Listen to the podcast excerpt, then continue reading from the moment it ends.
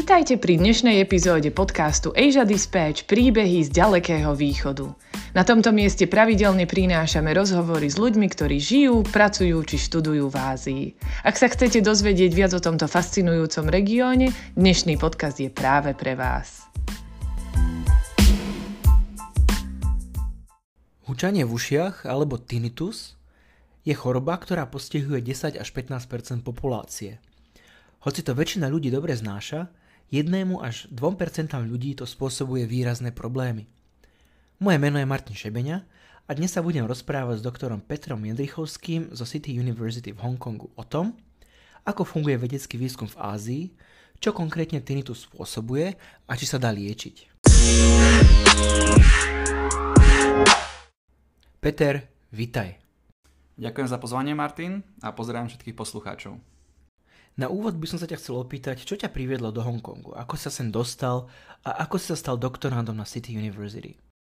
Áno, v roku 2014 eh, som dostal ponuku v rámci môjho štúdia na Maastrichtskej univerzite ísť eh, vycestovať na pol roka do zahraničia. A jednou z možností bola zároveň City University v Hongkongu, eh, ktorú som si teda vybral na moje polročnú stáž.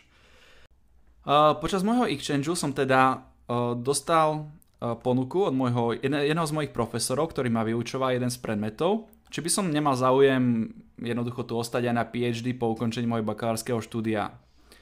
Uh, bola to ponuka študovať uh, teda doktorantské štúdium v rámci oboru Neuroscience, teda neurovied.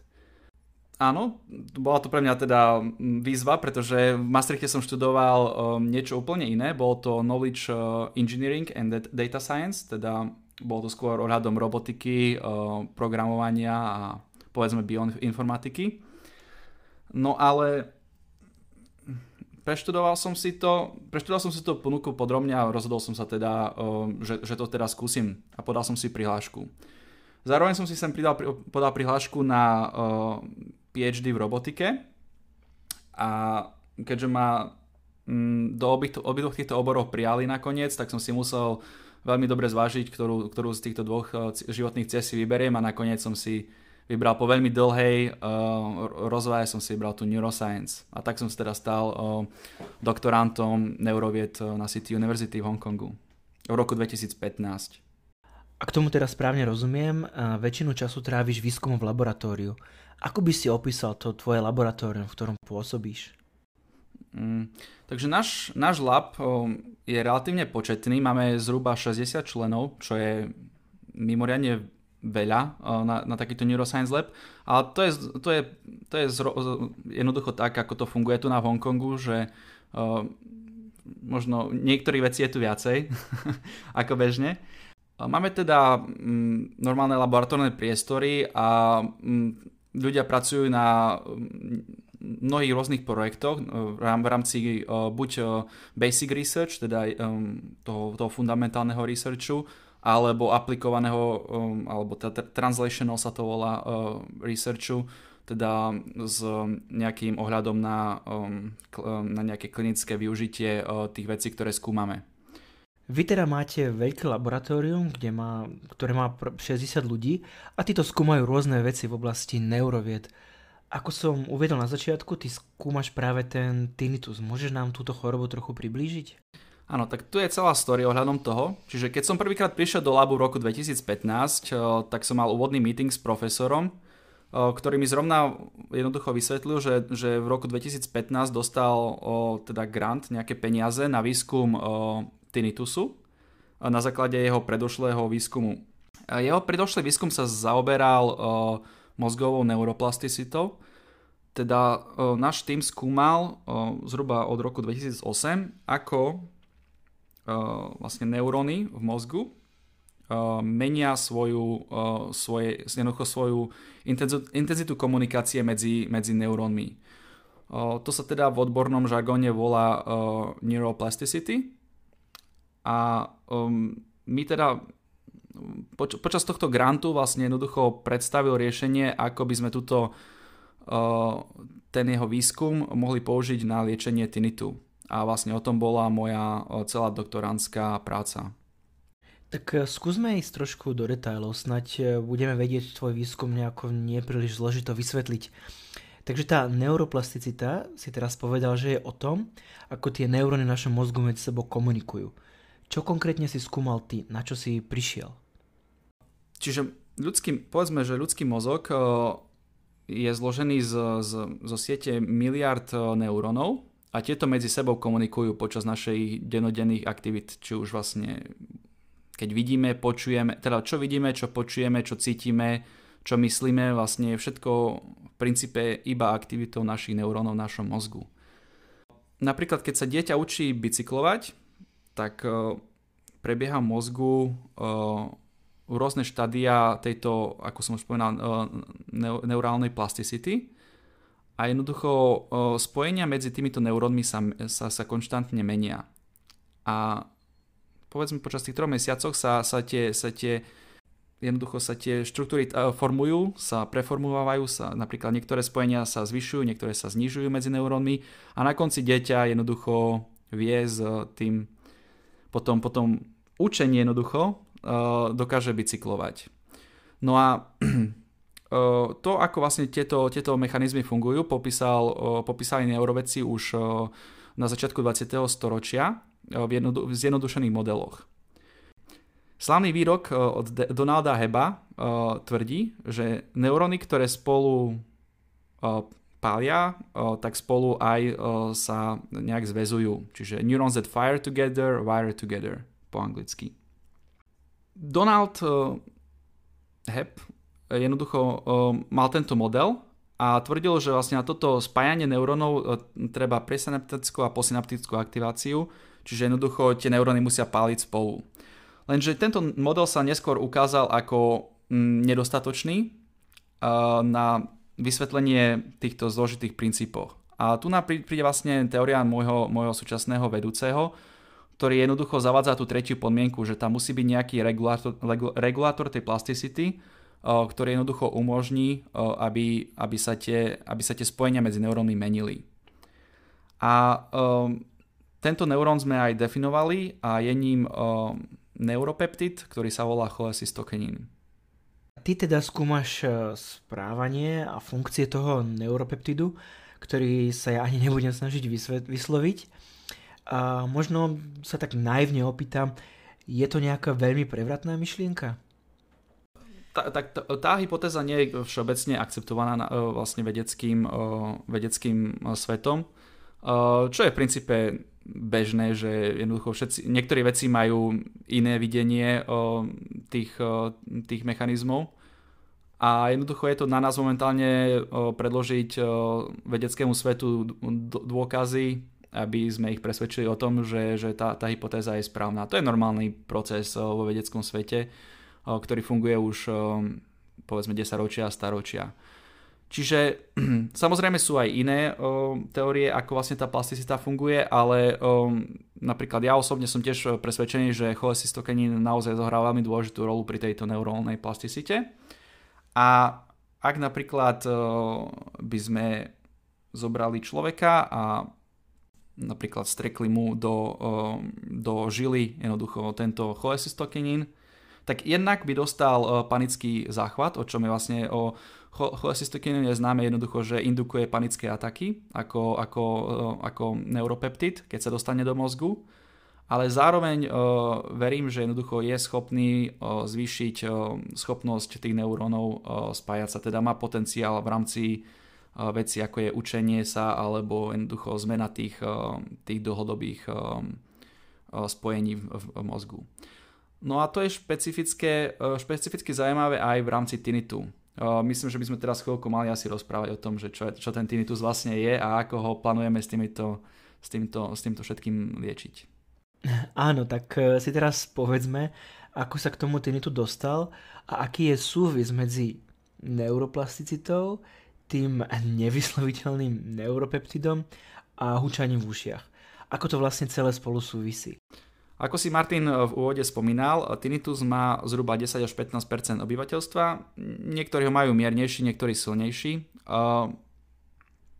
ja osobne po, tej, po tom prvom meetingu s, prof, s mojim profesorom, s mojim vedúcim, som si ľahol v noci do postele v tichej miestnosti a tiež som si uvedomil jednoducho, že áno, mám istý veľmi mierny e, šum, ktorý počujem, ktorý som si dovtedy neuvedomoval. A to je vlastne asi s každým človekom jednoducho, keď, keď akéhokoľvek človeka dáme do dostatočne tichej miestnosti, eventuálne jednoducho ten šum sa, sa mu v tých ušiach vytvorí. Pre bežnú populáciu to však nie je problém, pretože mm, ten jednoducho ten bežný svet zvukov ten tinnitus dostatočne zamaskuje a nie je vôbec žiaden problém. Avšak pre istú mm, skupinu obyvateľov, napríklad pre starších ľudí, ktorí stratili uh, istý um, hearing range, teda vlastne um, škálu nejakého um, počutia napríklad vo vysokých frekvenciách alebo pre vojakov, ktorí boli vystavení uh, explóziám uh, počas vojnových uh, cvičení alebo konfliktov. Uh, alebo taktiež ľudí, ktorí sú vystavení veľmi hlučnému prostrediu, napríklad v tovarniach, tak to je presne tá kategória ľudí, ktorá uh, podlieha uh, nadmernému zaťaženiu vlasočnicových buniek v uchu, ktoré sú zodpovedné za tú transdukciu zvuku na elektrické a chemické procesy, ktoré neskôr cestujú do mozgu. A keď sa tieto vlasočnicové bunky takto nadmerne zaťažujú, tak oni vlastne sú, sú, sú sa poškodzujú a neskôr taktiež úplne vymierajú. No a to zároveň spôsobuje stratu, stratu počutia, alebo teda schopnosť, po, schopnosť počutia bežných zvukových nemov. No a teraz uh, predstavme si, že, že isté mozgové regióny sú zodpovedné za spracovanie týchto zvukových nemov. Avšak po deaferentácii tohto vstupu, jednoducho mozog už nemá ten, ten príjem tých, tých, toho zvuku, ktorý mal predtým, jednoducho tie regióny nemajú čo robiť. Jednoducho, predstavte si to, že, že jednoducho mali ste nejakú prácu a zrazu ju nemáte. Tak uh, tie neuróny ako keby amplifikovali svoj vstup. No a táto amplifikácia, medzi ktorou dochádza, ktorá dochádza medzi dvoma hlavnými zvukovými regiónmi v mozgu, teda talamom a uh, zvukovou kôrou, mozgovou, pardon, mozgovou kôrou, uh, zapričiní parazitickú osciláciu medzi týmito dvoma regiónmi. To znamená, ako keby ste, môžete si to, pre, poslucháči si to môžu predstaviť, ako keby ste položili mikrofón a reproduktor vedľa seba. To znamená to veľmi nepríjemné echo, ktoré sem tam počujete na koncertoch, keď sa spevák prejde uh, popred, mikro, uh, popred reproduktor. Tak uh, takýto presne uh, mechanizmus uh, funguje v, v tej, poviem to po anglicky, thalamocortical uh, chain, No a pa- pa- pacienti to potom vnímajú ako o, už ten spomínaný tinnitus, teda konštantnú aktivitu o, tých, tých neurónov v, tej, v, tejto, v tejto slučke. Ako, ako Martin správne poznamenal, zhruba pre, pre 2%, niektorí štúdie vedzajú až 3% ľudí, je to úplne uh, demoralizujúce. Táto komordita teda je uh, často spájana aj s, s chorobami ako je depresia, úzkosť a taktiež um, hyperacusis, to zrovna teda neviem ako sa povie po anglicky, ale je to proste hypersenzitivita na, na zvukové vnemy, čiže jednoducho všetko sa nám zdá extrémne hlasné, čiže vlastne človek je tak paralizovaný potom, že jednoducho nedokáže bežne fungovať a vyslovene musí iba ostať doma a um, byť v čo najtichšom prostredí. Mhm. Čiže vlastne to je tinnitus, áno. No a ty teda robíš ten fundamentálny, respektíve základný výskum a zaujímalo by ma, ako môžu výsledky tvojej práce reálne pomôcť tým, ktorí na tinnitus trpia. Aké sú ďalšie fáze tvojho výskumu a, a môžeme reálne očakávať nejaký liek alebo nejakú procedúru, ktorá to bude schopná liečiť? Tak ako som spomínal, uh, cholecystokanín môžeme uh, vlastne do pacienta zaviesť teda uh, intravenoznou inekciou, teda je to aplikovateľné ako droga. No a ako som spomínal, ten, cholecystokanín dokáže indukovať tú neurálnu plasticitu. Teda čo chceme, teda čo bola vlastne hypotéza eh, mojej eh, doktoránskej práce, alebo celej teda doktoránskej práce, bola overiť na zvieracom modeli tinitu, či dokážeme indukovať túto plasticitu po aplikácii toho cholecystokanínu do, do, do zvierat, teda do myší. A istou zvukovou terapiou potom, nejakým tre, retreningom, či dokážeme jednoducho myši zbaviť tohto tinnitusu. Máme teda isté zvieracie modely tinnitusu, na ktorých sme to otestovali a mali, máme teda veľmi pekné, si myslím osobne, veľmi pekné výsledky, ktoré samozrejme teraz plánujeme presadiť do, nejakého klinické, do nejakej klinickej štúdie teda budúcnosti. Samozrejme to chceme, chceme sa teda kolaborovať s nemocnicami, to je štandardný postup, no a jednoducho na konci môj profesor rád hovorí, že na konci musí byť ten hlavný, ten hlavný cieľ a to je vylečiť pacienta. Teraz by som sa trochu vrátil k tomu, že ty si v tom Maastrichte študoval data science, kým v Hongkongu študuješ neurovedy. Môžeš nám popísať, akým spôsobom informačné technológie pomáhajú pri výskume chorôb? Tak uh, neuroscience je strašne všestranne zameraný obor, uh, kde v princípe dennodenne využívate vedomosti z fyziky, biológie, genetiky, chémie uh, a taktiež, áno, IT, teda data science e, a taktiež spracovanie informácií. Uvediem možno iba príklad teda, na čo by taký neuro, bežný neurovedec potreboval uh, vedieť, ako, ako pracovať s dátami, tak uh, pred dvoma mesiacmi sme sa rozhodli s mojim kolegom, že uh, budeme vyšetrovať, aká je vlastne distribúcia tých, uh, tých spomínaných cholecystokanín receptorov v mozgu. No a z jedného experimentu, teda z jednej myši, sme teda urobili snímky konfokálnym laserovým mikroskopom a celý tento dataset zaberal zhruba 100, 105 GB. Čiže predstavte si jeden takýto experiment a máte ja neviem koľko, zhruba 30 celovečerných fil- filmoch na analýzu. Teda zhruba, zhruba takáto veľkosť tých dát to je. No a sú zároveň aj rôzne iné um, Um, metodológie, teda napríklad uh, live uh, snímanie multifotonovým mikroskopom uh, vlastne aktivity neurónov, pri ktorých tieto datasety bežne prekračujú terabajty dát. No a keď už máte takéto obrovské datasety, tak potom naozaj musíte rozumieť, čo s takýmito, s takýmito veľkými datami budete robiť, lebo to už nie je jednoducho bežná Excelovská tabuľka, ale naozaj uh, musíte vedieť ako a čo o, s týmito datami robiť.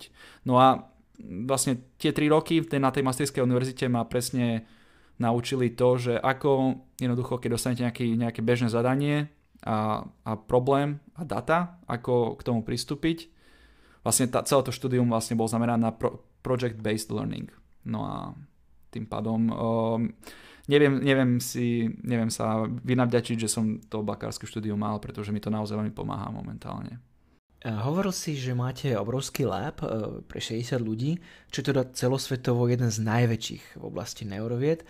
A taktiež si hovoril, že máte aj nejaké veľmi špecifické mikroskopy, no znelo to veľmi drahé. A odkiaľ má univerzita na toto všetko peniaze, respektíve možno tak e, všeobecnejšie, ako funguje financovanie vedy v Hongkongu?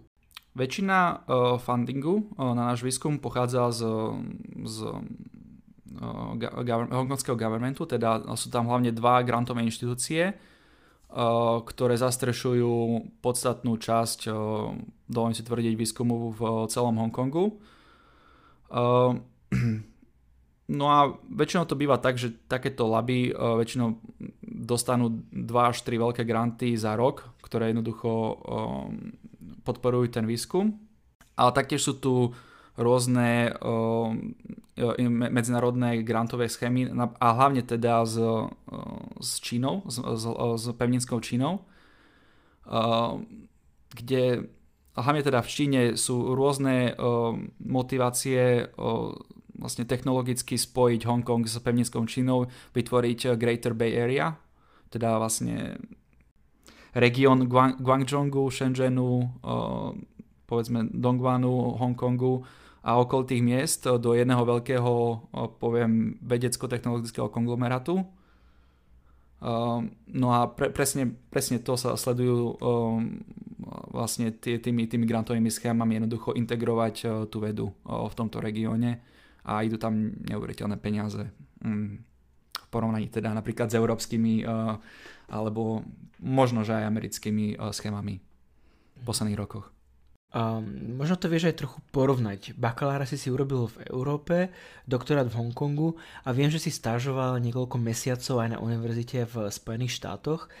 Vedel by si urobiť nejaké možno zovšeobecňujúcejšie porovnanie medzi výskumom v Hongkongu, USA a v Európe?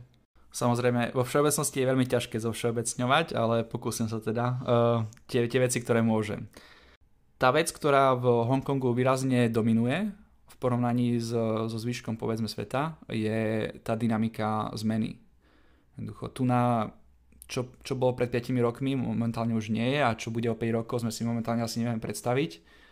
Čiže tá Európa je, je povedzme, aj, aj tie Spojené štáty sú povedzme také troška v tom uh, pomalšie, v tej, v tej dynamike uh, toho výskumu, uh, v tom, ako sa jednoducho buduje ten, ten technologický background pre všetky, všetky, celý ten výskum, ako sa všetko integruje v, tej, v, tej, v, tejto, v tejto zóne. A dovolím si tvrdiť, že o, tí ľudia, ktorí sú vlastne za to zodpovední všetko, majú veľmi jednoznačný plán, že čo chcú dosiahnuť, povedzme, poviem, po, porovnám to s tými, s tými komunistickými uh, 5 ročnicami, uh, ktoré sme niekedy mali teda za socializmu v Československu tak niečo také, nejaké takéto dlhodobé, veľmi dlhodobé plány majú vlastne aj uh, ľudia, ktorí sú momentálne zodpovední za uh, vývoj.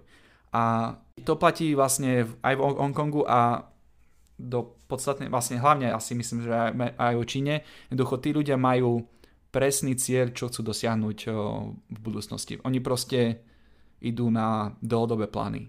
Kdežto v Európe a v Amerike mám niekedy taký pocit, že je to také troška chaotickejšie a také liberálnejšie a uh, menej a tak to, to plne z toho, z toho centrálneho organizovania. Tiež také, také menej centrálne organizované. Čiže uh, ten ťah na bránku nie je potom až taký silný.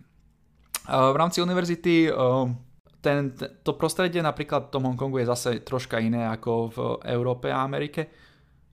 Napríklad to správanie napríklad tých študentov je, je troška iné na hongkongských univerzitách. Napríklad e, keď prídete v nedelu po obede na Hongkongskú univerzitu, tak ju nájdete skoro plnú. Akože ľudia tam sedia na lavičkách alebo v knižnici a študujú. E, to, to, to, to bežne v Európe, ako, ako v nedelu po obede ne, ne, neuvidíte študentov jednoducho v, študovať v knižnici alebo tak. E, mimo, mimo skúškového obdobia chcem podotknúť, že je to vlastne tak celý rok.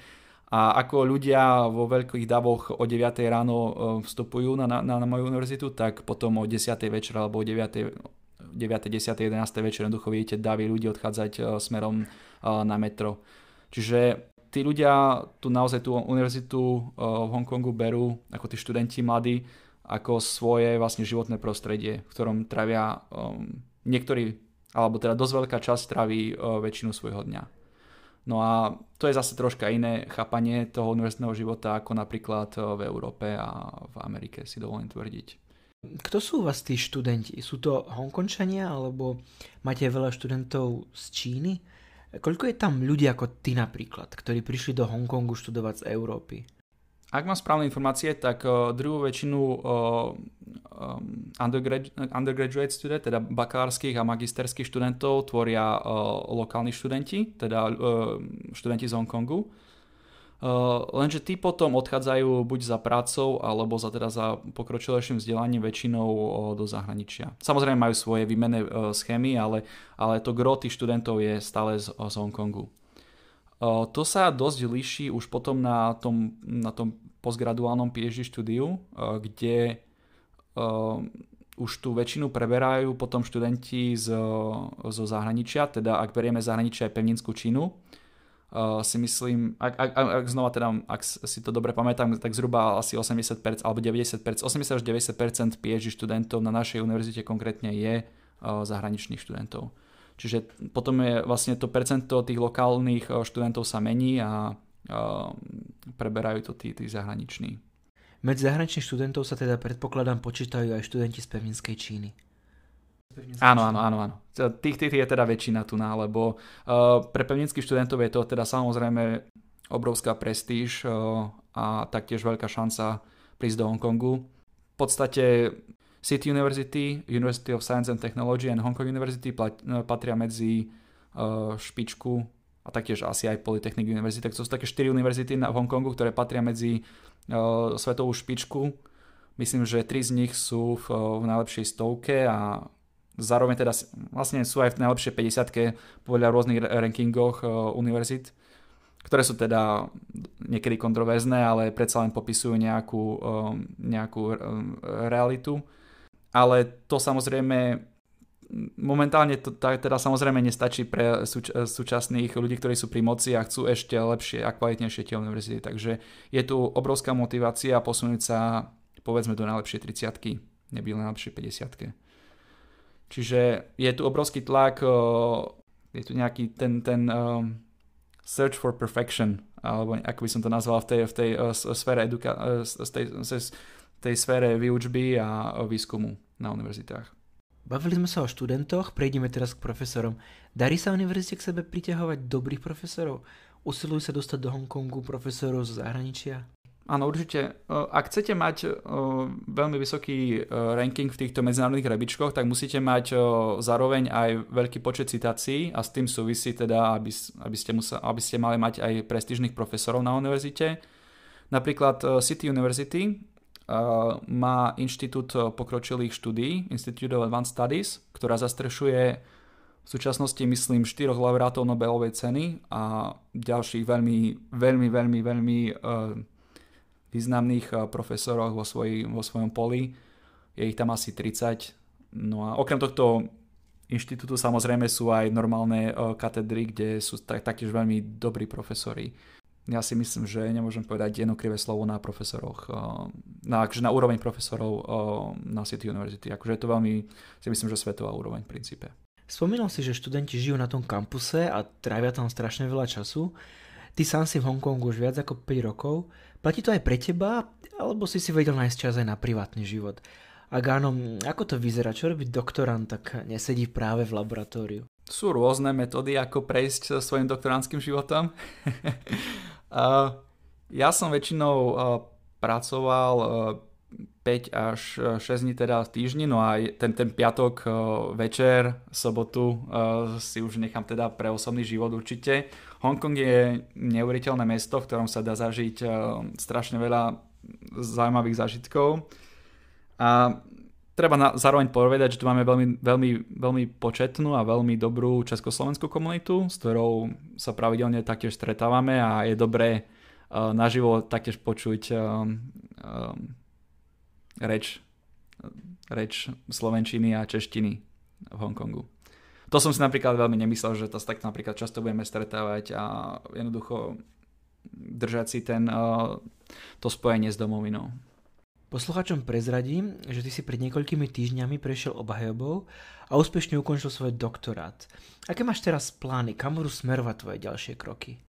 Áno, tak o, momentálne o, vlastne, áno, ako si vrával, doktoránska práca je uzavretá, no a mm, ten, ten výskum, ktorý sme tam vlastne prezentovali, sa momentálne snažíme o, nejak spísať do manuskriptov, ktoré chceme teda publikovať v prestížnych časopisoch, žur, žurnáloch pre teda širokú vedeckú komunitu a zároveň teda chceme mm, vlastne ten náš, ten náš, tú našu predstavu, ako ten tinnitus vyšetriť, chceme vlastne nejak zaviesť do nejakého patentu, čo je taktiež samozrejme časť toho aplikovaného výskumu.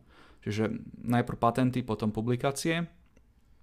No a um, zároveň teda ja osobne uh, sa stiahujem do Spojených štátov, uh, do Baltimoru, kde budem pôsobiť na Univerzite Johna Hopkinsa uh, v labe, ktorý robí niečo úplne iné, ale zároveň myslím, že minimálne rovnako um, zaujímavé. Budem tam jednoducho pracovať na no teraz aby som to poslucháčom vysvetlil správne. Budeme mať zvieratá, ktoré sú geneticky modifikované a ich neuróny jednoducho vyžarujú svetlo, keď, keď sú aktivované. Tým pádom ich môžeme tú aktivitu sledovať laserovými mikroskopmi. No a môj budúci vedúci sa vyznačuje tým, že je veľmi známy v tejto dvojfotonovej a multifotonovej mikroskopii. Má veľmi uh, drahé hračky v labe, ktoré dokážu sledovať uh, napríklad 50 tisíc uh, týchto neurónov uh, v, jednom, v jednom momente. Takže to bude vlastne moja budúca uh, budúca práca, budúce náplň práce vlastne táto multifotonová mikroskopia v, v živých uh, zvieratách. Áno, snažiť sa teda vysvetliť, ako tie, ako tie uh, mozgové uh, uh, circuits, procesy fungujú. tak ja držím palce a prajem veľa úspechov v tvojom výskume a kariére a budem dúfať, že sa čoskoro vrátiš do Hongkongu. Peter, veľmi pekne ďakujem za rozhovor. A ďakujem veľmi pekne a prajem príjemný deň poslucháčom. Ak vás zaujíma dianie v Ázii, sledujte Stredoeurópsky inštitút ázijských štúdií na facebook.com lomene CEAS.eu, kde pravidelne prinášame správy, analýzy a komentáre. Nezabudnite taktiež odoberať náš podcast na vašej obľúbenej platforme, aby vám neunikol ďalší diel.